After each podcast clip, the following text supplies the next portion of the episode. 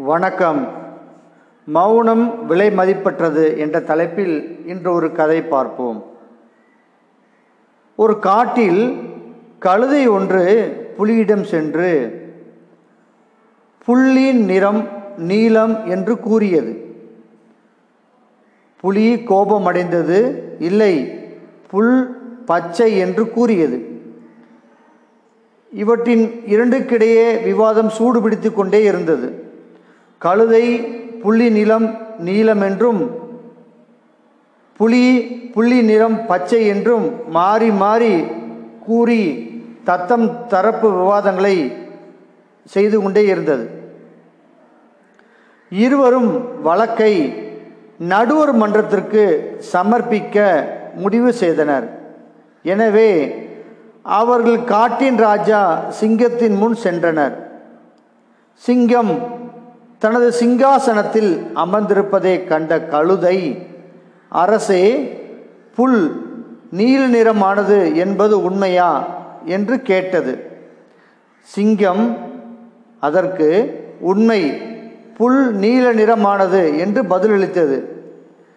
கழுதை விரைந்து தொடர்ந்தது. புலி என்னுடன் உடன்படவில்லை.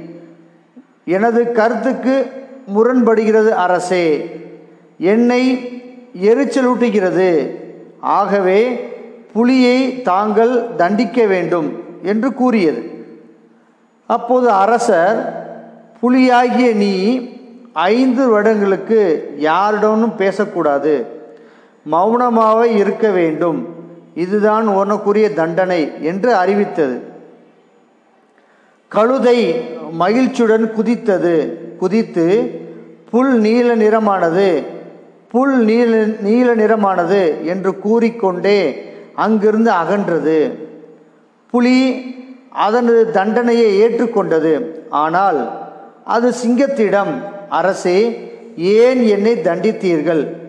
புள்ளி நிறம் பச்சை நிறம்தானே என்றது. அதற்கு சிங்கம் நீ சொல்வது சரிதான். புல் பச்சை நிறம்தான்.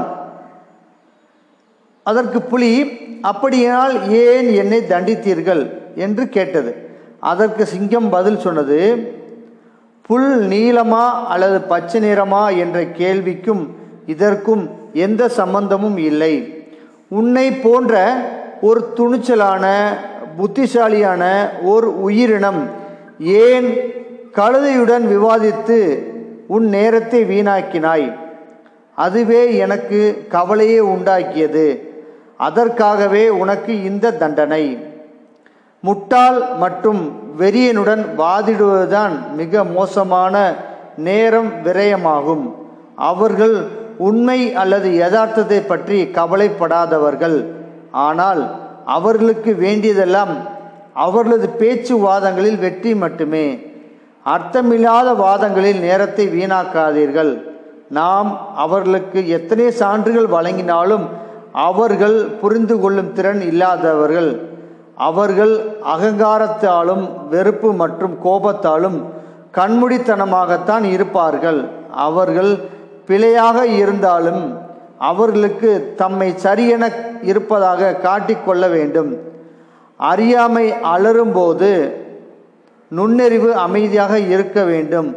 உங்களது அமைதியும் மௌனமும் அதிக மதிப்புடையவை என்று கூறி புலியை சமாதானப்படுத்தியது. நாமும் மாணவர்களே சில நேரங்களில் வீண் விவாதங்களை தலையிட்டு நேர விரயத்தை தவிர்ப்போம். ஆக்கப்பூர்வமான பயனுள்ள விவாதங்களில் பங்கெடுப்போம். நம்முடைய மௌனம் விலை மதிப்பற்றது. நன்றி.